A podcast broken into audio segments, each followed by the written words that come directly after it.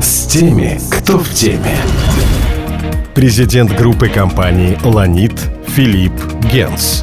О главных темах главный редактор «Бизнес ФМ» Илья Капелевич. «Ланит» – старейшая и одна из самых крупных в России ай ти-компаний. В ней трудятся почти четырнадцать тысяч человек. О том, как все устроено в этой самой современной отрасли, и в том числе о том, как бизнес в ней передается по наследству. С теми, кто в теме. Президент группы компаний «Ланит» Филипп Генс. Только на «Бизнес ФМ». Здравствуйте, у нас в гостях Филипп Генс, президент, совладелец, ну, практически, можно сказать, основной владелец, потому что это компания, семейная группа компаний «Ланит». Несколько цифр назову. Это ай ти-компания, одна из крупнейших в России, и в ней, в группе компаний, работает четырнадцать тысяч человек. Ну и оборот компании что-то там в районе двести миллиардов рублей в год. При этом, если выйти сейчас на улицу, то мало кто... Если ему сказать группа компаний «Ланит», мало что скажет. Хотя компании тридцать один год, она с восемьдесят девятого года. Филипп, я подчеркну, вы уже наследник, вы второе поколение владельцев, основателей, создателей, ваш отец Георгий Генс. Как так получилось, что компания с такой историей, с таким масштабом остается, в общем-то, для широкой публики совершенно неизвестной? Это какой-то сознательный выбор? На самом деле мы все-таки не совсем неизвестны, потому что у нас есть в группе компаний, например, ритейловые подразделения, куда в частности входят магазины Restore, Nike, Lego и так далее. Просто мало кто знает, что это тоже часть нашего бизнеса. А на самом деле мы все-таки скорее би ту би компания, мы не, не часто работаем с конечным потребителем, поэтому у нас чуть меньше видно и слышно. Просто мы работаем обычно с, друг... с крупными бизнесами и средними бизнесами, поэтому меньше на слуху. Чтобы стало понятно всем, с кем мы имеем дело, что бы вы назвали, там, давайте, три продукта, которые можно было бы назвать визитной карточкой группы компаний «Ланит», как ай ти-компании? Ну, во-первых, мы участвовали в разработке системы ЕМИАС. Это медицинская система города Москвы. Система заметная, но, опять же, более заметная в разрезе Москвы, чем в разрезе группы компаний «Ланит». Например, мы разрабатывали систему ГИС-ЖКХ. Это система информационная жилищно-коммунального комплекса. Мы очень много работаем с банками. Мы делаем очень много, например, для банков разных систем, позволяющих людям быстро брать кредиты, бизнесам быстро брать кредиты. Даже затрудняюсь назвать что-то конкретное. Но, например, для Сбербанка мы сделали очень интересный проект. Теперь бизнес может получать двухмиллиардные кредиты за семь минут. То есть процесс апрувала кредита на два миллиарда, полностью автоматизированный, занимает семь минут. Это, мне кажется, очень полезно, хорошее решение, которое бизнесу жить помогает. Ну, я бы, честно говоря, добавил из того, что я знаю, всю систему госзаказа, которая на программном обеспечении «Ланита» действует, и, собственно, Центральный банк. Мы довольно много работали, да, и работаем с Центральным банком, разрабатываем очень много систем, в том числе информационной безопасности. И, конечно, мы участвуем в разработке, да, систем казначейских, которые позволяют оптимизировать госзаказ. Да. Тогда мы немножечко поговорим о вас, потому что для российского бизнеса вы персона, ну, на данном историческом этапе довольно редкая. тридцать девять лет вы возглавили компанию, созданную вашим отцом от начала до конца. Вот, после того, как он трагически и скоропостижно ушел из жизни. И мы видим, что происходит иногда с катастрофическими последствиями для тех самых бизнесов, компаний, брендов очень сильных, которые были созданы основателями. Вот в вашем случае все произошло совершенно иначе. Уже три года прошло, компания продолжает также функционировать, даже растет. С какого момента вы знали и поняли, что вам надо будет стать наследником во всех смыслах? Мой отец был очень умным человеком. Он очень аккуратно меня все время подводил к этой мысли, так что мне казалось, что эта мысль моя. Ну и, собственно, вокруг этого выстраивалось дальше мое образование и так далее. То есть все время как-то понималось, в первую очередь им, ну и транслируясь мне на подкорке, что я должен стать наследником, поэтому там вот условно там такая школа, такой университет, такой рабочий опыт и так далее. Понял довольно рано, готовился долго. В Ланит я вернулся после университета, например, больше десяти лет работал в совершенно разных... Да, там очень интересно. На Волгоградском тракторном заводе в том числе. Мне очень нравилось. После обучения, после обучения в Англии. Мне очень нравилось работать на Волгоградском тракторном заводе. Это был, пожалуй, один из лучших опытов в моей жизни. Хотя, конечно, после изучения юриспруденции в Англии приезд на тракторный завод был для меня некоторым шоком. Но было ужасно интересно. Попадание ваше на Волгоградский тракторный завод, сфера прям далекая от деятельности группы компании «Ланит». Это было в виде, так сказать, трудового лагеря, что ли, после... Это была система... Вы сами нашли себе работу или вам ее нашли? Это, честно, была случайность. Мой отец, в частности, дружил с Каха-Бендукидзе. И в какой-то момент он обедал у себя с Каха-Бендукидзе. Они общались, я пришел и сказал: папа, мне хочется где-нибудь поработать в каком-нибудь интересном месте. А Каха, у которого было много промышленных предприятий, он сказал: вот у меня работает хорошая команда управленцев, они работают по моим задачам, а еще они работают на ВГТЗ. Не хочешь ли ты с ним поговорить? Я с ним поговорил и через неделю уехал в Волгоград. Ну, вы в продажах работали? В продажах. Я работал в продаже в основном. Не, не переворачивали колеса? Нет, я в основном работал в продаже, но умею водить трактор. Но все-таки так было тоже запрограммировано, что вы поработаете вне компании э, семейной. А это очень важно, потому что человек с той же фамилией, что основатель компании, когда он приходит в компанию, он другими людьми воспринимается как продолжение, соответственно, там, ну, в моем случае, моего отца. Я когда пришел в Ланит на практику, мне было двадцать лет. На меня смотрят как на человека с фамилией Генс, как на продолжателя, а мне двадцать лет, но я не такой, я еще не вырос, условно. И поэтому, ну, во-первых, очень важно все-таки видеть разные миры, разные бизнесы, поэтому очень хорошо работать вне компании. Во-вторых, когда приходишь в компанию, понимая, что тебе потом надо возглавлять, или хотя бы думая об этом, ты не можешь приходить неопытным и без понимания того, что происходит. То есть, все-таки надо уже научиться работать сначала где-то, набраться опыта, а потом приходить в компанию. Ну, это все было несколько лет, потом вы еще в финансовой препарации в РАЛСИП поработали, потом вернулись в Ланит. Вот возвращение в Ланит было инициировано отцом? Оно нет, оно как-то, оно на самом деле само стало очевидным. То есть, ну, там поработал раз, два, три, набрался опыта, дальше уже и мне захотелось вернуться. И уже стало понятно, что можно, и стало понятно уже, что есть чего делать, и есть где быть полезным. Завершая эту тему, хотя вам всего сорок два года, но вы фактически являетесь, ну, практически единоличным владельцем очень крупного бизнеса, успешного. Вы написали завещание? Обязательно. Более того, я считаю, что каждый человек, который за что-то серьезно отвечает, обязан написать завещание. Не только потому, что там, условно, заботится о своих... Безусловно, в первую очередь, заботится о своих детях, о семье, обо всех. Но он все-таки отвечает, в частности, перед бизнесом, перед сотрудниками, перед людьми и перед партнерами. Поэтому он обязан написать завещание. Пожалуйста, и все никому об этом завещание. И никому не рассказывать, что в нем написано. И никому не рассказывать, что в нем написано. Поэтому я, да. естественно, вас об этом не спрашиваю.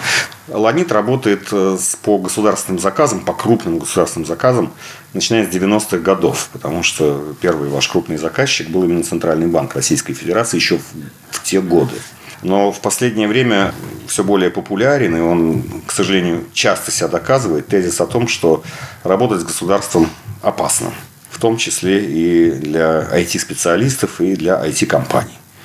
Сначала государство делает заказы, а потом кто-то, выясняется, разгласил какую-то тайну, или же государство осталось как-то недовольным, или заказчик остался довольным, но недовольна прокуратура, или кто-либо еще. Есть люди, которые сидят, которые только что занимались ай ти-разработками, а потом, значит, они годами находятся под следствием.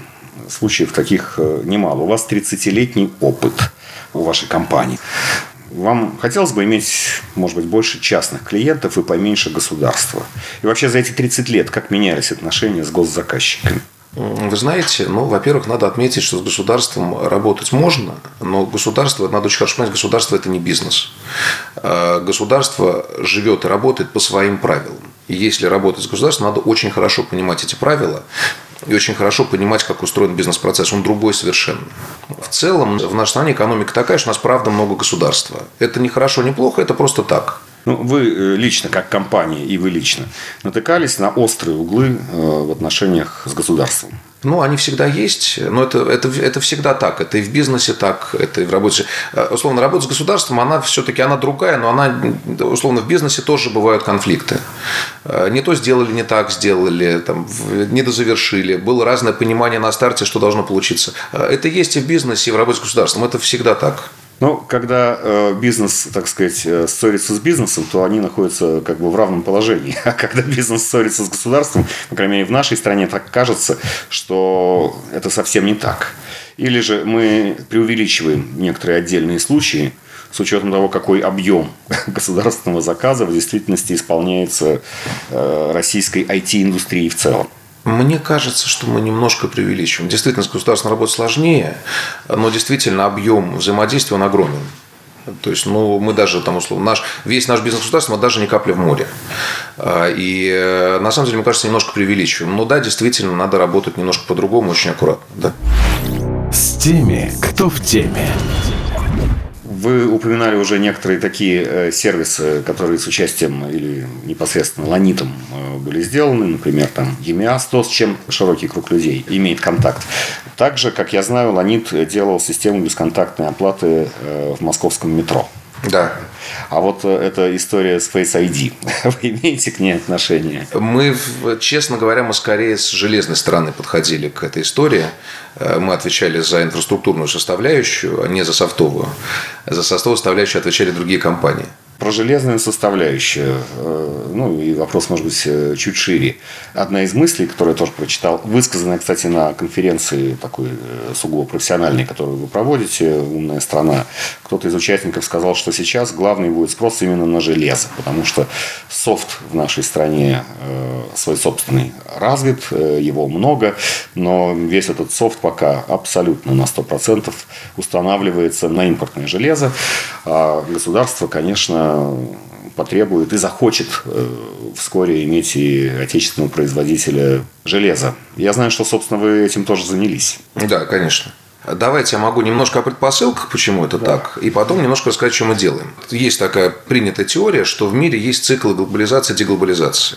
И вот если, например, десять-пятнадцать лет назад мировой курс был очевидно на глобализацию, то сейчас точно так же очевидно он стал на деглобализацию. Сейчас все хотят иметь свое. То есть, все-таки, ну, опять же, тут поспособствовала пандемия, потому что и логистика, в принципе, мировая не очень выдержала, и производственные цепочки.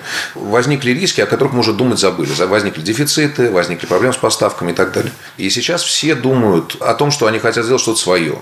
Например, Китай объявил, что в течение трех лет переводит все свое правительство и все свои крупные компании на собственную инфраструктуру, собственное производство. Америка инвестирует огромные деньги в разные корпорации, переводя обратно в Америку технологии, строя заводы и так далее. Это заметный мировой тренд. Мы в этом тренде, очевидно, тоже участвуем.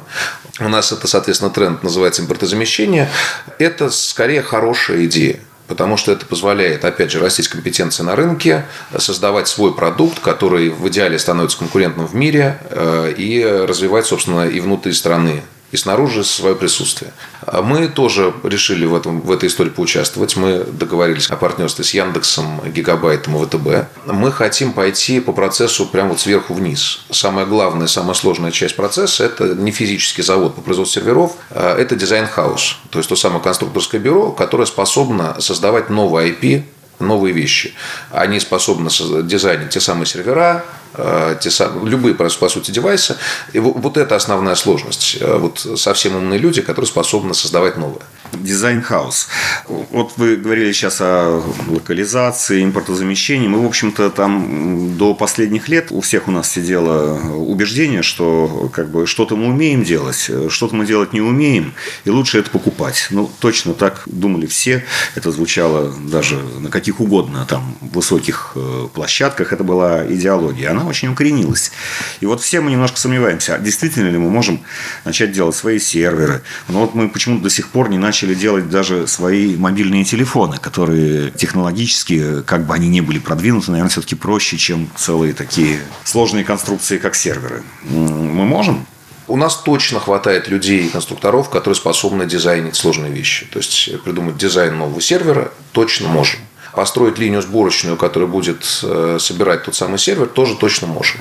Но проблема дальше начинается в компонентной базе, потому что, ну, все-таки мир был настроен на глобализацию. Понятно, что это означает, что возникают какие-то кластеры, центры производства каких-то конкретных вещей. Компонентные вещи производились в Юго-Восточной Азии уже много-много лет. Компонентной базы у нас в стране сейчас скорее нет, чем есть. Но, кстати, если научиться делать, условно, там, дизайнить и собирать, и хватит рынка, и продукт получится хороший, сможет идти на западные рынки, так можно даже это выставить. Просто вот это уже совсем длинный процесс, который будет занимать десятилетия. А вот задача этого завода и вообще проекта, который сейчас только начался, у него примерно какие ориентиры? Для кого, в каком количестве, в какие сроки? Ну, мы, честно говоря, собираемся первые сервера показать уже в первой половине следующего года. Они будут, в первую очередь, коммерческие, то есть для рынка. Ну, и надеюсь, что будут очень хорошие. Ну, я почти уверен, учитывая наших партнеров, что они, правда, будут очень хорошие. Так всегда получалось, причем по объективным причинам, что когда мы начинаем делать свой чип, свой процессор, то они оказываются значительно дороже того, что можно купить у лидеров рынка, ну, в основном, значит, у американских или азиатских компаний. Здесь будет так же или вдруг может что-то измениться? Ну, чип – это самое сложное, что есть. Чип разработать, новый процессор разработать бесконечно сложно. На самом деле, там, десять-пятнадцать лет назад, в принципе, никому в голову голову не приходило, что кто-нибудь, кроме, например, Intel, эй эм ди, может быть, NVIDIA, может разработать свой процессор. Но поскольку увеличиваются очень вычислительные мощности в мире, увеличиваются возможности и средства разработки, сейчас это стало уже все-таки чуть дешевле, чуть проще. Но все равно разработать свой процессор – это очень длинный, дорогой и тяжелый процесс. Там нужна очень большая база, нужны свои наработки и так далее. Мы все-таки так глубоко пока не уходим. Мы можем думать о процессоре в перспективе, но так глубоко мы пока что не уходим. Все-таки дизайн сервера, дизайн платы – это все-таки чуть попроще. И тут мы точно конкурентны. И я думаю, что, более того, поскольку линии сборочные автоматизированы, так я думаю, что мы и цены будем получать очень похожие на то, что происходит, например, в Китае. Ну, самый первый вопрос, который я на эту тему, наверное, должен был бы задать, а это будет точно наш сервер или он будет собран из привозных деталей и просто склеен, так сказать, здесь в России? Нет, ну, конечно, у нас, как мы уже обсудили, поскольку компонентной базы все-таки своей глубокой пока нет, она только начинает возникать, надеюсь, в будущем возникнет. Конечно, детали комплектующие будут не российские, это надо четко понимать. Но, опять же, главное в сервере – это, собственно, ай пи, это тот самый дизайн.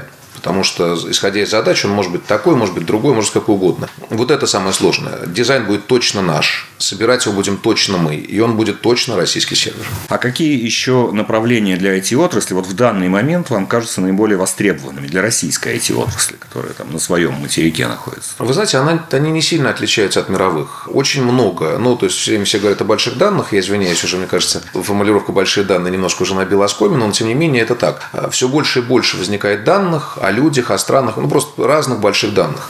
Их можно обрабатывать. Их нужно обрабатывать. Можно очень много получать полезной новой информации, помогающей найти решения, помогающей взаимодействию, что угодно. Соответственно, там, очевидно, первый тренд – это большие данные и искусственный интеллект.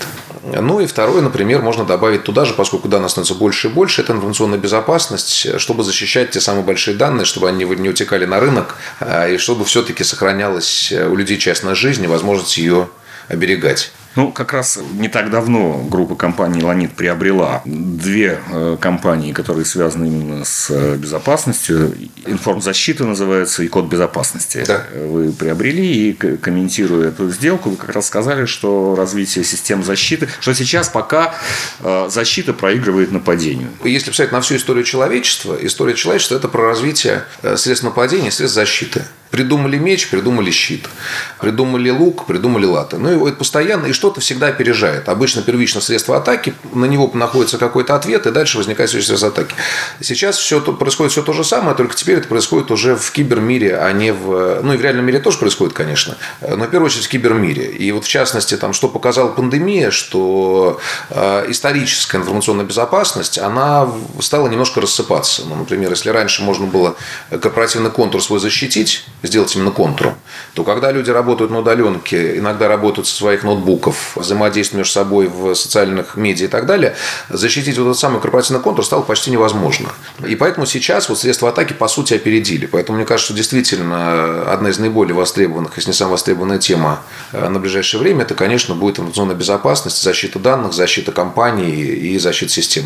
Вы не допускаете, что, быть может, мы так быстро переходим на различные онлайн операции, которые раньше мы делали, так сказать, физически, и количество этих операций, которые мы делаем теперь онлайн, оно тоже растет в какой-то в геометрической прогрессии, что, может быть, в какой-то момент, когда вот все обвалится, может ведь обвалиться все. Ну, вот там Facebook вылетал на какое-то время, двери не открывались. Потому что я знаю много людей, которые, когда вот что-то такое произойдет, полу в шутку, полу всерьез скажут, долой цифровизацию. Потому что как-то мы очень быстро оказались в совершенно другом мире, в котором мы зачастую, может быть, вы в этом лучше понимаете, но мы себя ощущаем, так сказать, в общем-то, беспомощными, потому что мы не понимаем, как это работает. Поскольку это происходит везде в мире, то остановить в одной отдельно взятой стране процесс цифровизации невозможно. Соответственно, если какая-нибудь страна попробует остановить свою цифровизацию и вот эти процессы, она отстанет от остального мира. Это плохо с точки зрения страны, с точки зрения людей и так далее. Во-вторых, я пытаюсь немножко с другой стороны смотреть на эту историю. То, что происходит, оно уже происходит. Оно в любом случае происходит. Оно в любом случае развивается. Мир, правда, ускоряется. Причем очень заметно. Например, ну вот забавный такой факт. Я некоторое время назад смотрел. В семидесятых-девяностых годах были такие суперкомпьютеры Крей. Это объективный был суперкомпьютер. Он тогда был самым мощным, что могло быть в мире. Они стоили миллион долларов и так далее. Но вот Крей середины восьмидесятых годов по мощности равен четвертому-пятому айфону. Вот это произошло за тридцать лет, произошел этот скачок. На самом деле мир ускоряется. Поэтому я стараюсь смотреть не с точки зрения остановить процесс, а с точки зрения он уже здесь, и надо сделать его безопасным и удобным для людей. То есть у вас никогда не возникает желания сказать «долой цифровизацию». Я технократ, это противоречит моему принципу. Я не могу, я за цифровизацию. С теми, кто в теме. Ну, теперь, так сказать, темы тоже человеческие, но чуть более широкие. А что с кадрами? Кадры – это боль. Более того, это боль мировая, не только российская. Фантастическая нехватка кадров во всем мире айтишных. На самом деле, за время пандемии произошел качественный скачок в потреблении ай ти в мире. Ну, то есть, просто то, то к чему готовились. Мы видим, поэтому чипов, поэтому чипов и не хватает. Не только от того, что там логистика нарушилась, а потому что чипов стало нужно гораздо больше. Да, потому что все готовились к двадцать пятому году, условно, качественному скачку, а он произошел в двадцатом-двадцать первом. И сейчас все судорожно пытаются нагнать. Но при этом, если, условно, производство чипов, например, в рамках года-двух можно нарастить, то выпуск ай ти-специалистов за год-два не нарастишь. Это длинный, сложный процесс. Людей надо долго учить, качественно, по новым методикам и так далее. И это сильно тормозит все процессы. То есть, если бы сейчас нам, условно, утроили количество ай ти-специалистов на рынке, у нас бы все процессы, я понимаю, что у вас есть двоякое ощущение насчет скорости движения процессов, но все процессы задвигались бы гораздо быстрее. Когда специалистов не хватает, за ними начинается охота, наверное, всеми доступными средствами. Вот расскажите, так сказать, не приводя имен и конкретных, а может быть, с конкретными цифрами, сколько стоит сейчас айтишник, который может решать вот те задачи, которые ваша группа компаний? Ну, разные айтишники стоят по-разному, поэтому... Это понятно. Цифры, есть как не буду. Но нет, в целом очень растут зарплаты. Ну, во-первых, опять же, пандемия сделала еще одну забавную вещь. Очень много ай ти-специалистов было в регионах. И ай ти-специалисты в регионах и Москве получали разные деньги. Ну, так исторически сложилось. Понятно, что эта разница сокращалась постепенно. Вот за время пандемии и когда все научились удаленно работать, эта разница сократилась рывком. То есть региональные ресурсы стали стоить столько же, сколько московские, по сути. Более того, та же самая удаленная работа показала тем самым, в частности, ай ти-специалистам, что можно работать в мире, в компаниях с тем же успехом, находясь у себя, условно, там, в каком-нибудь российском регионе, можно работать на Google, Facebook, на кого угодно.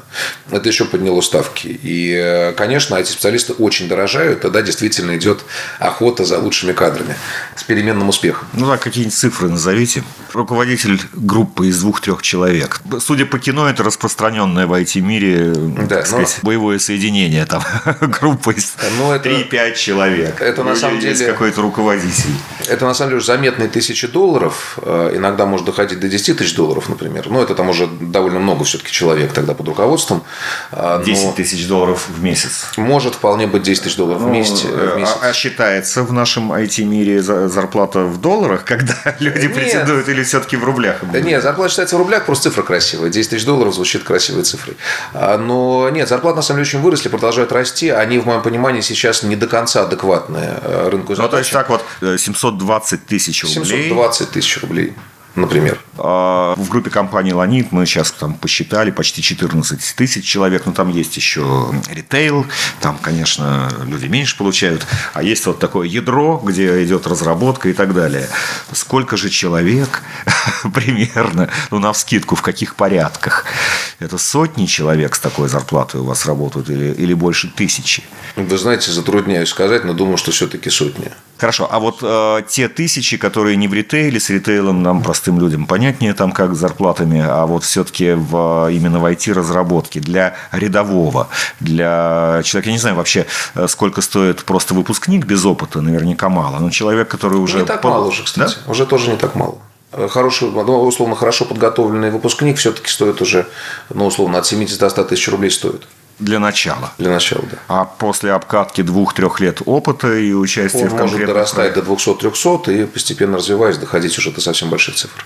Я знаю, что ваш отец почти сразу после того, как компания стала расти, собственно, начиналась она с интеграции, и сразу Ланит начал работать с крупнейшими производителями, там, от Майкрософта до там, Cisco. Первая была компания Новелл, ее уже даже да. не на рынке, но первая была компания Да, Novell. Это причем был тогда в, в то время очень продвинутый банковский софт. Ну, то есть, сначала вы были интеграторами, покупали и так далее. И почти сразу ваш отец основал в, в рамках компании э, академию. Да, сетевую академию. Потому что сразу нужно было готовить людей, которые а, умеют это собрать, б, умеют это потом обслуживать. И я прочитал фантастическую цифру, не знаю, там, правдива она или нет, что через академию прошло за эти годы миллион человек. Это правда. У нас академия занимается корпоративным обучением, мы как раз учим людей, условно, мы учим людей использовать то, что мы сами внедряем, и то, что вендоры крупные внедряют, мы учим людей этим пользоваться. На самом деле у нас есть даже более еще одна забавная история. У нас есть подразделение, которое занимается пи эл эм, это Product Lifecycle Management, это бумажное производство, это индустрия и так далее. И мы, например, совместно с эм гэ тэ у имени Баумана, у нас там своя кафедра, и мы готовим людей на наших же проектах. Мы берем хороших студентов, на наших проектах они с нами работают по внедрению пи эл эм. И потом передаем их заказчику, чтобы заказчик мог лучше пользоваться системой. Мне кажется, что все-таки там, ну, условно, мало человеку что-нибудь внедрить и что-нибудь сделать. Надо его научить этим пользоваться и, и показать ему, как этим пользоваться оптимально. Вот эта задача, собственно, и сетевой академии, ну и вот мы с разными вузами в разных отраслях взаимодействуем как раз вот по такой же схеме. Напоследок, еще одна абсолютно гуманитарная тема. Еще там в начале десятых годов, где-то десять лет назад, я знаю, что ваш отец и тогда глава компании был одним из инициаторов разработки кодекса этики да. в ай ти-сфере. И он был написан... Там какие-то, в общем-то, обычные довольно вещи вроде бы написаны, да, там, с одной стороны, но есть и специфичные, есть две, на которые я обратил внимание, но кроме того, что там не коррумпировать, не это самое, все понятно, всех касается, не заниматься переманиванием персонала друг у друга и не заниматься черным пиаром. А скажите, вот эти две позиции, они соблюдаются в нашей ай ти-индустрии, на ваш взгляд, или не совсем? Потому что если полистать по интернету, то мне кажется, что по этим двум пунктам никакого мира и согласия нет. Вы знаете, ай ти на самом деле все-таки это человекозависимая очень отрасль, и она интеллигентная. Она, может быть, более интеллигентная, может, менее, но она все-таки более интеллигентная, чем большая часть других отраслей. Ну, это, извините, не то, что пойти стекла друг другу побить и колеса Нет, порезать. Это... это интеллигентность не исключает интеллигентной борьбы. Интеллигентность не исключает интеллигентной борьбы. На самом деле, конечно, ну, во-первых, не переманивание, ну, как бы это уже когда-то можно было, сейчас уже даже нельзя об этом разговаривать, потому что это, в принципе, уже противозаконно, и, конечно, этого не соблюдается, и люди спокойно ходят, и переманиваются и так далее. Что, кстати, с одной стороны...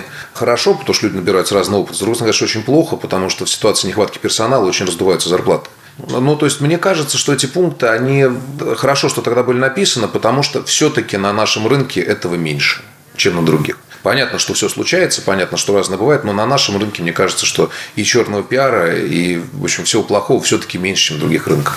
Спасибо, это Филипп Генс, совладелец и президент группы компаний «Ланит». С теми, кто в теме.